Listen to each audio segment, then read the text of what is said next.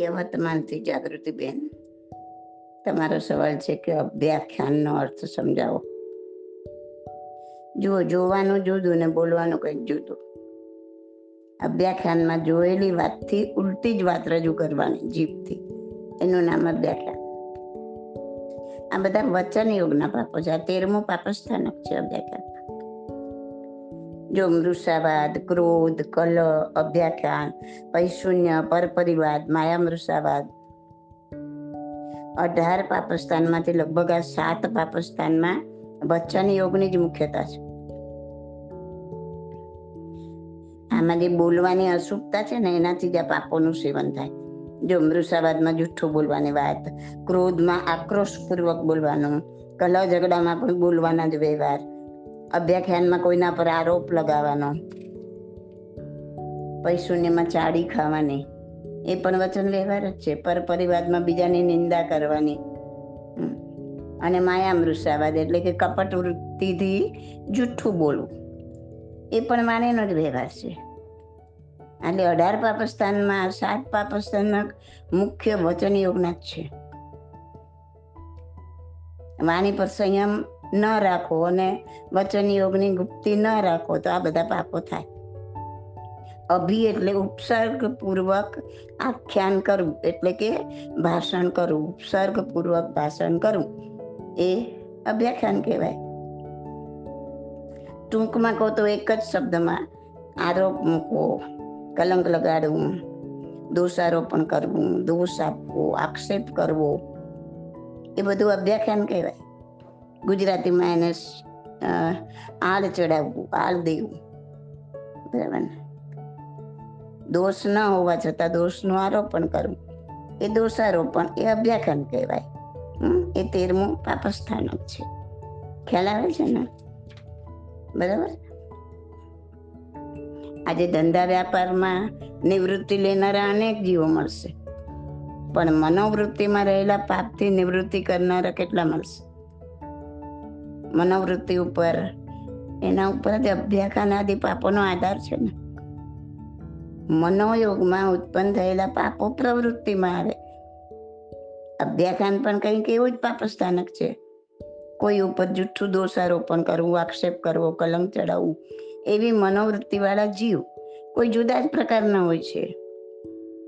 ઘણું કરીને નકામા લોકો, નવરા, બેકાર માણસો જેઓની પાસે કાંઈ કામ, ધંધો, ઉદ્યોગ નથી, પ્રવૃત્તિ નથી, એવા પ્રવૃત્તિ રહિત જીવોનું આ પાપસ્થાનક છે. ગુજરાતીમાં કહેવત છે નવરો બેઠો, નખો દ્વારે ખાલી મગજ શેતાનનું કારખાનું છે, શેતાનનું ઘર છે. એટલે મગજને કાર્યરત રાખવું. આવા ઈર્ષ્યાળુ વૃત્તિવાળા જીવો અદેખોઈવાળા જીવો, બીજા ઉપર દ્વેષ રાખવાવાળા જીવો, એવા જ જીવો ઘણું કરીને અભ્યાખાનનું પાપ સેવન કરે. જેવો કોઈ, કોઈનો ઉત્કર્ષ જોઈ નથી શકતા, એ લોકો અભ્યાખાનનો આશ્રય લે. ગમે તે સંયોગોમાં પોતાનો વટ જાળવવો અને બીજાનો વટકટ કરવો. એના માટે જેવો હલકી મનોવૃત્તિ વાળા હોય આ લોકો અને એ અભ્યાખ્યાનનો આશ્રય આશ્રય લેતા હોય. આપણે કહેવત છે ને એટલે આવા લોકોનું જલ્દી સાચું માનવું નહીં અને કોઈ નિશ્ચય ઝડપથી કરવો નહીં. ઝડપથી નિશ્ચય કરવાથી ખોટો નિર્ણય થઈ જાય. એટલે કહે છે ને, કાને સુની ન માનીએ, નજરે દીઠી સો સચ, નજરે દીઠી ન માનીએ, નિર્ણય કરી સો સચ. કાનથી સાંભળેલી વાતને પણ નહીં માનો. એના કરતાં આંખથી જોયેલી વાતને થોડી સત્ય માનો, પણ આંખથી જોયેલી પણ ક્યારેક ક્યારેક આંખો પણ દગો આપે છે. તેથી આંખોથી જોવા છતાં પણ ભ્રમ થઈ શકે. આથી એ પણ ન માનતા નિર્ણય કરીને સત્ય માનવું. તર્કયુક્તિથી, પ્રમાણથી, સાબિતીથી નિર્ણય કર્યા પછી જ વસ્તુ કોઈ સત્ય માને.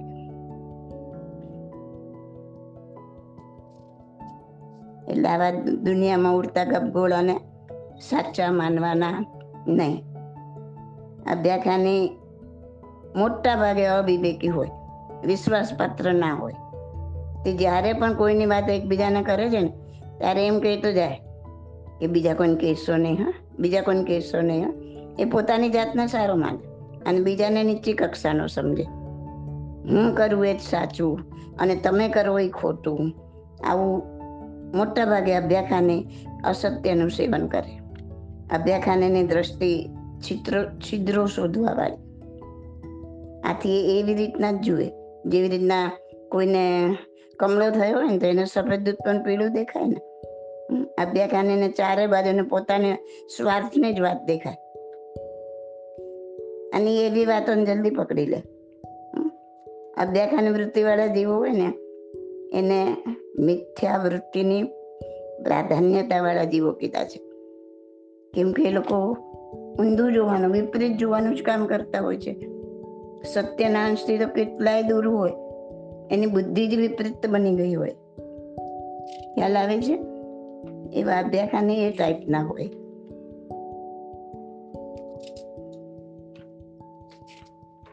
એક જો.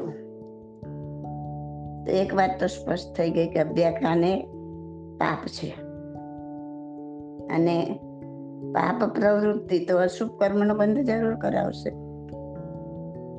અભ્યાખાને જાતિ મદ, એવા બધા મદનું સેવન કરીને નીચ ગોત્ર કર્મ બાંધે. એ રીતે ગુણોને ઢાંકીને, દોષોને પ્રગટ કરવા વાળો પણ નીચ ગોત્ર કર્મ બાંધે. બીજાની નિંદા અને સ્વપ્રશંસા કરવી અને જે શુભ ગુણો છે એને ઢાંકવા અને જે દોષ નથી, એવા દોષો ઊભા કરીને આરોપ મૂકો એ નીચ ગોત્ર કર્મ બાંધવાનો માર્ગ જ છે. મન વચન કાયા ત્રણેય યોગોની વક્રતા ખરાબ પ્રવૃત્તિ, એ અશુભ નામ કર્મ બાંધે છે. એનાથી અશુભ નામ કર્મથી શું મળે? કઢંગુ, કુરૂપ શરીર મળે, દુર્ગતિ મળે. એવી રીતે અભ્યાખ્યાનીને જ્ઞાનાવરણીય, દર્શનાવરણીય કર્મ તો અવશ્ય બંધાય જ. અને મોટા મોટા જ્ઞાની હોય, સાધકો હોય, એના પર દોષ આરોપણ કરે. આક્ષેપો કરે. એવા કર્મો બાંધે કે એના ઉદયથી અજ્ઞાની બને, મંદ મતીવાળા એટલે ઓછી બુદ્ધિવાળા બને મુખરોગી બને, કુષ્ઠરોગી બને આવું બધું એને બનવું પડે. મોહનીય કર્મનો પણ વધારે બંધ થાય. એના ઉદયથી તીવ્ર કષાયની વૃત્તિવાળા, ક્રોધી, કપટી વગેરે બને. અને અંતરાય કર્મ બંધના ઉદયથી શક્તિ વગરના ઓછી શક્તિવાળા. અને દાન લાભ આદિના અંતરાયવાળા બને. આવું થોડા સમય માટે કરેલ આક્ષેપો, આરોપો, એના કારણે ભયંકર કર્મો બાંધીને વર્ષો સુધી અથવા જન્મ જન્માંતર સુધી દુઃખી થયા કરે. આ કર્મની સજા ખૂબ ભારે છે, એટલે ખૂબ ચેતીને ચાલવું. કર્મ કરતા એક સેકન્ડ લાગે છે, પણ એ ભોગવતા જન્મોના જન્મો નીકળી જાય છે. હસતા તે બાંધ્યા, કર્મ રોતાના છૂટે પ્રાણીયા તો અભ્યાકન પાકથી ખૂબ બચવું કોઈનું ભયંકર નુકસાન થઈ જાય એ ભૌતિક અને આપણા આત્માનું ભયંકર નુકસાન થઈ જાય, એ આધ્યાત્મિક This audio is by Subodhi Masalia. My contact number is 88500 88567. યવતમાલથી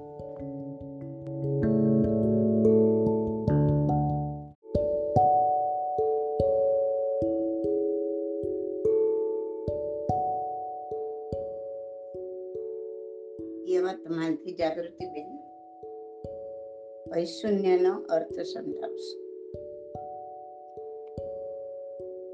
જાગૃતિબેન અઢાર પાપસ્થાનકમાં ચૌદમું પાપસ્થાનક. પૈશૂન્યનું છે. પૈશૂન્યનો સીધો અર્થ છે ચાળી ખારી પૈશૂન્ય એટલે પિશુન કર્મ. એટલે કે સાચા, જૂઠા અનેક દોષો એ વ્યક્તિની ગેરહાજરીમાં ખુલ્લા કરવા. ચુગલી ખાવી. વ્યવહારિક ભાષામાં શું કહીએ આપણે? ચુગલી ખાવી ચાડી ખાવી.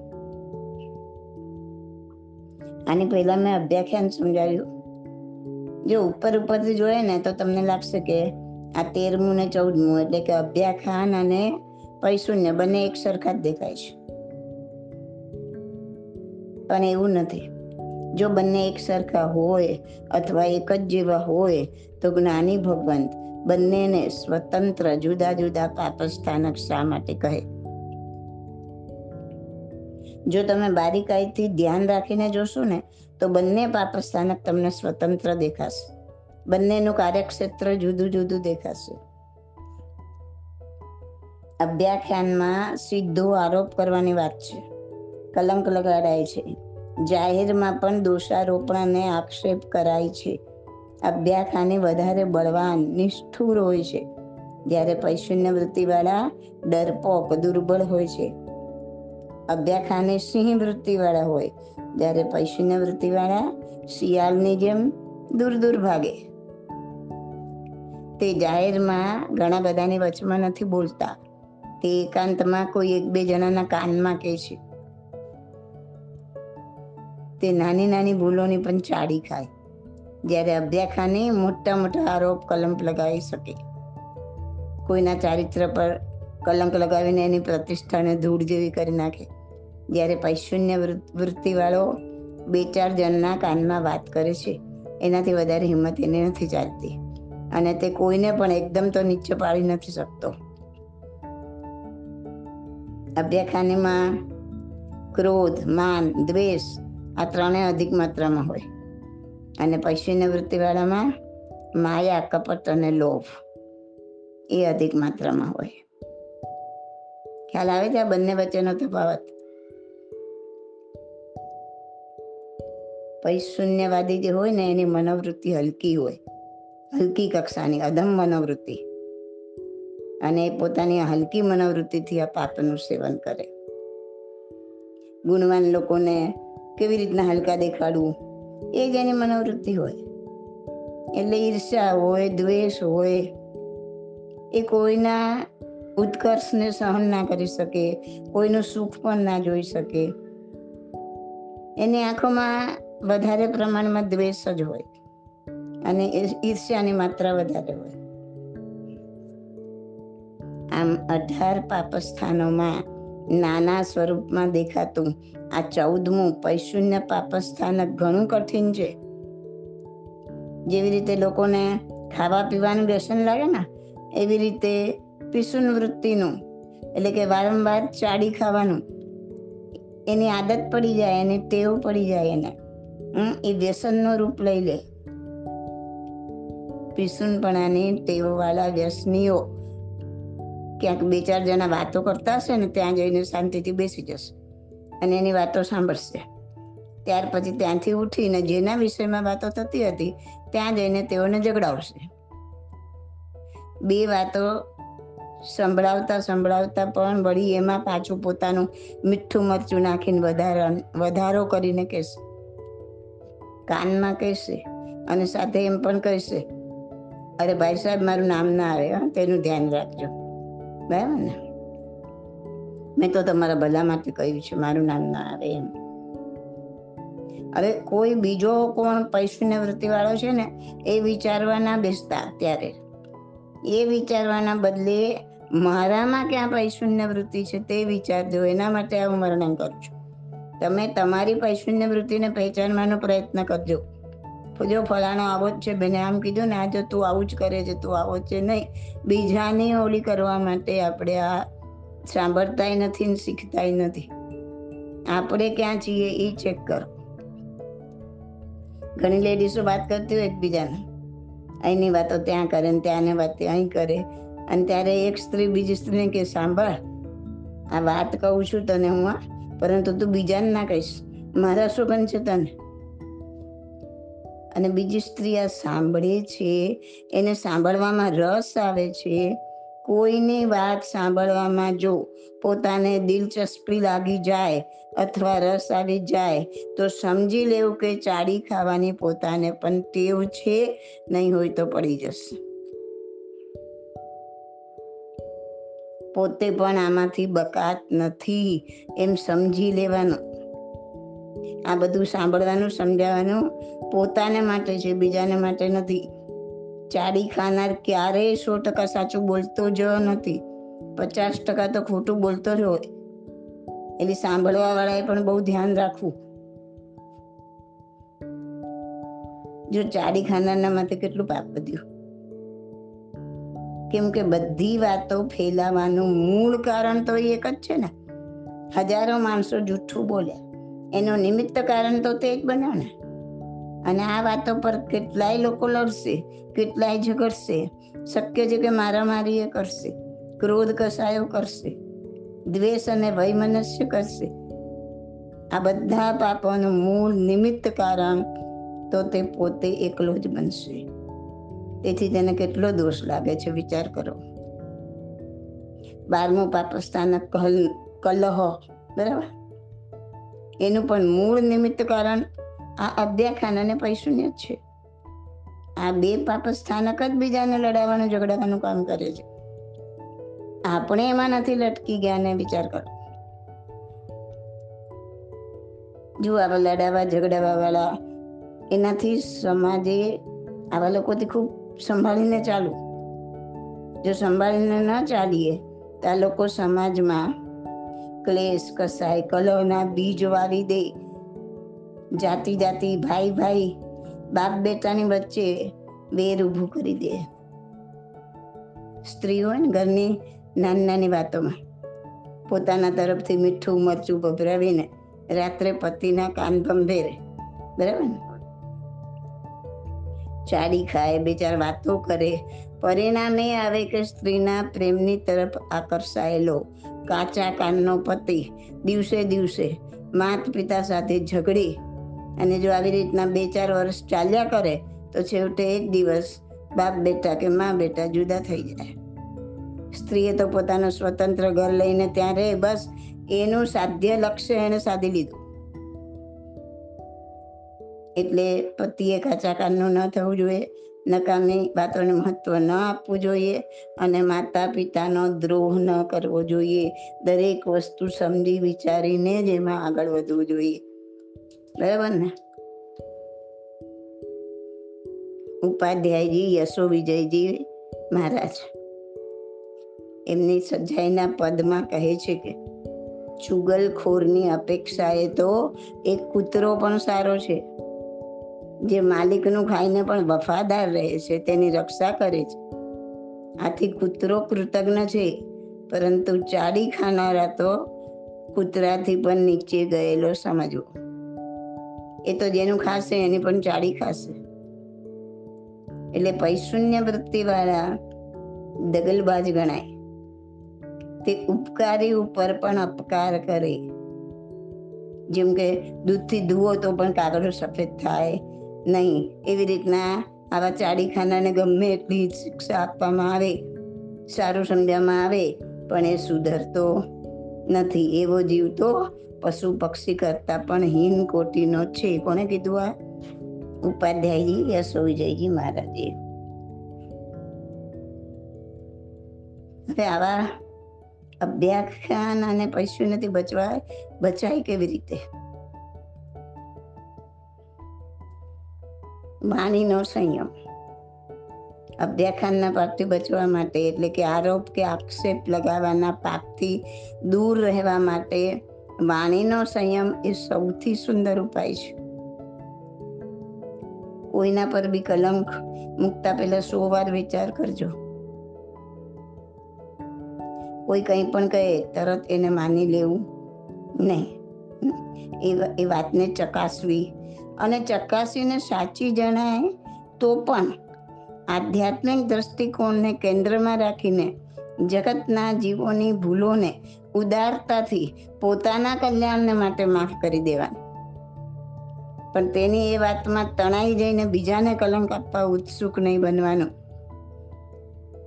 કારણ કે આપણને કોઈ કલંક આપે તો આપણને કેવું દુઃખ થાય છે? બસ એવો વિચાર કરીને આપણે પણ બીજાને કલંકે આરોપ લગાડવો જોઈએ. નહીં, એટલે બીજાની પણ સમાજમાં હિલતા થાય નહીં. બીજાની ભૂલોને ગંભીરતાથી આપણે છુપાવવી આપણી અંદર. આપણે આપણી ભૂલોને કેટલી સિફતથી છુપાવીએ છીએ. બસ બધા જ આત્મતુલ્ય બની જતા, બધા મારા આત્મા જેવા જ છે, કોઈ અલગ નથી. એમ જો બધા આત્મતુલ્ય બની જાય તો બીજાની ભૂલોને ગંભીરતાથી છુપાવવાનું સરળ થઈ જાય.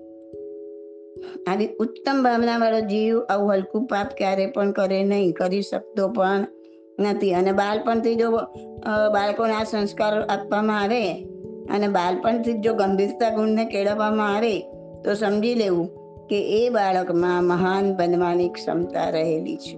બીજ પડેલું છે. હવે માત્ર સિંચનની જરૂર છે. અને બીજાના દોષોને જાણ્યા પછી જો મૌન સેવવામાં આવે, આ બહુ ઇમ્પોર્ટન્ટ છે. બીજાના દોષોને જાણ્યા પછી જો મૌન સેવવામાં આવે, તો એનો કોઈ જુદી જ અસર થાય છે.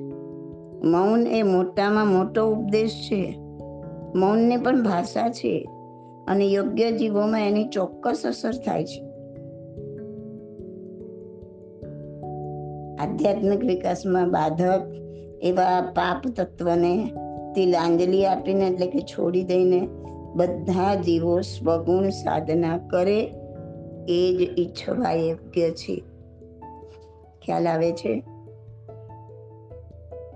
આ પૈશુન્ય વૃત્તિ છે ને ઘણા ગુણોને ઢાંકી દે છે. આ પૈશુન્ય વૃત્તિ ધરાવતો અને એ પ્રકારના પાપો સેવતો જીવ, આ લોક અને પરલોક બંને બગાડે છે.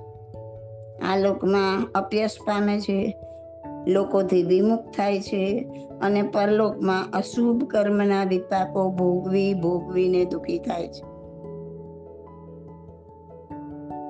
પૈસુના પણ આનું પાપ એકલું નથી ભોગવાતું. એ પાપ સેવવા માટે માયા કરવી પડે, કપટ કરવી પડે, દ્વેષ ઈર્ષ્યા કરવી પડે મૃષાવાદ કરવો પડે જૂઠું બોલવું પડે આવા પાપો સેવનારા જીવો દુષ્ટ ગણાય, દુર્જન ગણાય. આવા જે જીવ હોય ને, એના હૈયામાં સતત અગ્નિ બળ્યા કરે, સતત. એનું હૈયું બળતું જ હોય. અને આવા જીવો બીજાના જીવનમાં દિવાસળી ચાંપતા હોય. ગમે તેને લડાવે, ઝઘડાવે, કલહના પાપો પણ કરે. આવા જીવો ધર્મ માટે પાત્ર નથી. એમાં એ જીવને આવું કરે ને, એ જીવને સતત વારંવાર ભારે ચીકણા કર્મો બંધાયા કરે. અને તે કર્મોના ઉદયે દુઃખ અનુભવતા હોય. ભારે દુઃખી થતા હોય, ખૂબ દુઃખી થતા હોય. આ રીતે પાપ કર્મ અને દુઃખની પરંપરા ચાલ્યા જ કરે, ચાલ્યા જ કરે. માટે આ સાંભળ્યા પછી, સમજ્યા પછી રોજ આમાં અઢાર પાપ સ્થાનકમાં આપણે આ રોજ બોલતા જ હોઈએ છીએ. અને એટલું ફટાફટ બોલી દઈએ છીએ, શું પૈશૂન્ય એ ખબર નથી? શું અભ્યાખાની ખબર નથી? આપણે પોતે પૈશૂન્યવાદી છીએ કે નહીં? પૈશૂન્ય વૃત્તિવાળા છીએ કે નહીં? અભ્યાખાની વૃત્તિવાળા છીએ કે નહીં? એ કોઈ દી ચકાસણી કરવાની આપણે જરૂર નથી સમજી પણ એ જરૂરી છે. જરૂરી એ છે કે ભલે તમે ચકાસો, તમે ક્યાં છો? હું ક્યાં છું? હું કેટલાની ચાડી ખાઉં છું? મને બીજાની વાતો સાંભળવામાં કેટલો રસ આવે છે. અને સાંભળીને ત્રીજાને કહેવાની કેટલું કેટલું મન થાય છે, કેટલું એવું કરું છું હું. કેટલાને વગર જાણે, વગર સમજે કલંક લગાડું છું, આરોપ લગાડી દઉં છું. નાનો હોય કે મોટો હોય, આરોપ એ આરોપ છે. અને એ બધું જ ભોગવવા પાછું તૈયાર રહેવાનું. દુઃખની ગરતામાં ફેંકાયા કરવાનું. તો અઢાર સ્થાનક સમજ્યા પછી, શીખ્યા પછી, ભણ્યા પછી, વાંચ્યા પછી, બોલ્યા પછી. જો આપણા મગજને પિંચ ના થાય કે શું અભ્યાખાન, શું પૈશુન્ય, આ હું શું બોલી રહ્યો છું, શેની માફી માંગી રહ્યો છું, ખરેખર માફીનો પાત્ર છું કે નહીં? કોઈને લાત મારવાની સોરી કહો બીજી વાર લાત મારવાની સોરી કહો પચાસ વાર લાત મારવાની સોરી કહો તો તમારું સોરી કોઈ વેલ્યુએબલ નથી. એમ પાપ કરતા જ રહેવાનું, કરતા જ રહેવાનું, પાપમાં બેસી જ રહેવાનું, અને ક્ષમા માંગ્યા કરવાની કોઈ વેલ્યુ નથી. એને છોડવું છોડવાનો પ્રયત્ન કરો, જેટલું છૂટે એટલું છોડો. ઓછું તો કરો. ઓકે? સમજણમાં આવી ગયું પછી શૂન્ય. આજથી જ એને છોડવાનો પ્રયત્ન કરો. જો આવા બધા સવાલના જવાબ સાંભળવા માટે મારા ગ્રુપમાં એડ થઈ જાઓ પ્રવચન ગ્રુપમાં. મને કે કોઈ પણ એડમિનજીને તમે મેસેજ કરો, એ તમને એડ કરી દેશે, કાં તો લિંક મોકલશે, લિંકથી જોઈન થઈ જાઓ. મારી ત્રણેય બુક બહાર પડી ગઈ છે, પ્રશ્નોત્તર રત્નમાલા, ભાગ એક, ભાગ બે અને હમણાં ભાગ ત્રણ.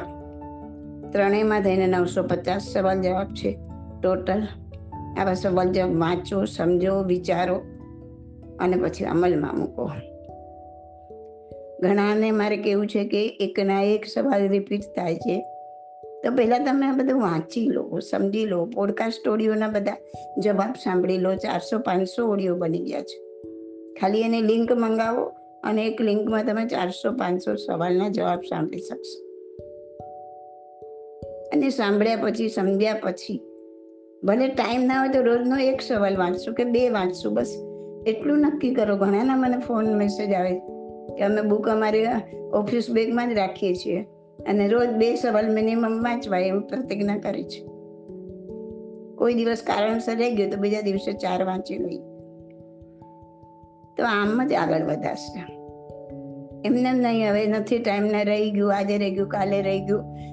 એમ કરતાં કરતાં જવાનો દિવસ આવી જશે, પુસ્તક જ રહી જશે. જે વાંચવા જેવું છે એના માટે મન મક્કમ કરી અને એમાં આગળ વધો. Okay this audio is by Subodhi Masaliya my contact number is eight eight five zero zero eight eight five six seven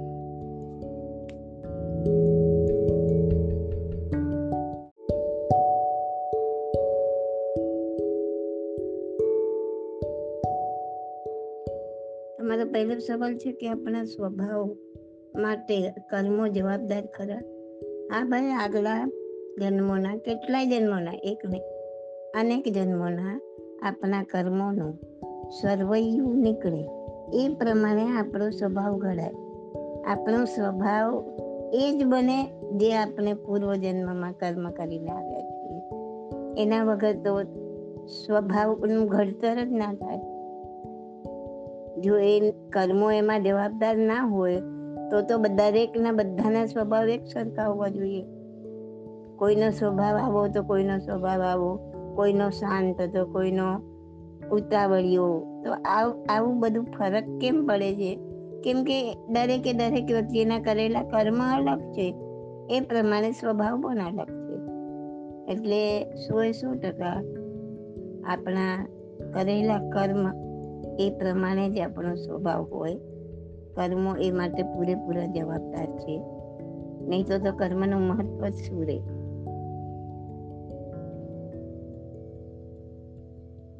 પછી બીજો સવાલ છે કે આપણે કહેતા આવ્યા છે કે કોઈ કવેણ બોલે કે ગુસ્સો કરે કે ધૃણિત કરે, એ તો સાંભળીએ કે જોઈએ તો મન સુધી પહોંચવા ન દેવું. એક ઇન્દ્રિય બીજા ઇન્દ્રિય પર કરેલું અતિક્રમણ સમજવું. પણ સામાન્ય રીતે સાંભળવા વાળાને દુઃખદાયક લાગતું હોય છે તો દુઃખ ક્યાંથી આવ્યું? અરે ભાઈ, દુઃખ આપણી અંદરથી જ આવ્યું છે. કશું બહારથી નથી આવ્યું? બહાર વાળો ખાલી નિમિત્ત છે. બાર વાળાએ ધૃણાજનક શબ્દો બોલ્યા. એ નિમિત્ત હતો. પણ એ શબ્દોને લીધે જે કાંઈ અંદરથી ઉદ્ભવ્યું. અંદરથી આપણને ગુસ્સો આવ્યો કે પ્રેમ આવ્યો કે સુખ ઉપજ્યું કે દુઃખ ઉપજ્યું, એ બધું અંદર જે ભરેલું છે એમાંથી જ બહાર આવે છે. કશું નવું નથી. મહાવીરને તમે ગાળો આપો કે તમને એને જૂતાનો હાર પહેરાવો કે ફૂલનો હાર પહેરાવો, એને કોઈ સુખ કે દુઃખ નહીં થાય. કેમ કે હવે એને આ ખતમ કરી નાખ્યું, એને અંદર ન્યુટ્રલ બની ગયા, ન સુખ છે, ન દુઃખ છે. બે ન્યુટ્રલ બની ગયા, એને ન આવે. હજી આપણે તો રાગ અને દ્વેષથી ભરપૂર છે. એટલે આપણને જે આવે છે, એ આપણી અંદરથી આવે છે, બહારથી ક્યાંયથી આવતું નથી. અને ત્રીજો સવાલ છે આપણા સ્વભાવના અનેક અનેક ગુણો, પ્રકારોનો કર્મ સાથે શું સંબંધ સો એ સો ટકા સંબંધ છે. તમે જેવા કર્મ કર્યા એવા જ સ્વભાવ તમે પામશો. એટલે તો બધાના સ્વભાવમાં તારતમ્યતા છે નહીં તો શું કામ હોય? જો સ્વભાવને ને કર્મને લેવા દેવા ન હોય, તો તો બધાના સ્વભાવ એક સરખા હોવા જોઈતા હતા. તો સૌ સૌના કર્મ પ્રમાણે જ એમનો સ્વભાવ ઘડાય છે. આ કુદરતનો બંદી બંધાયો નિયમ છે. ઓકે?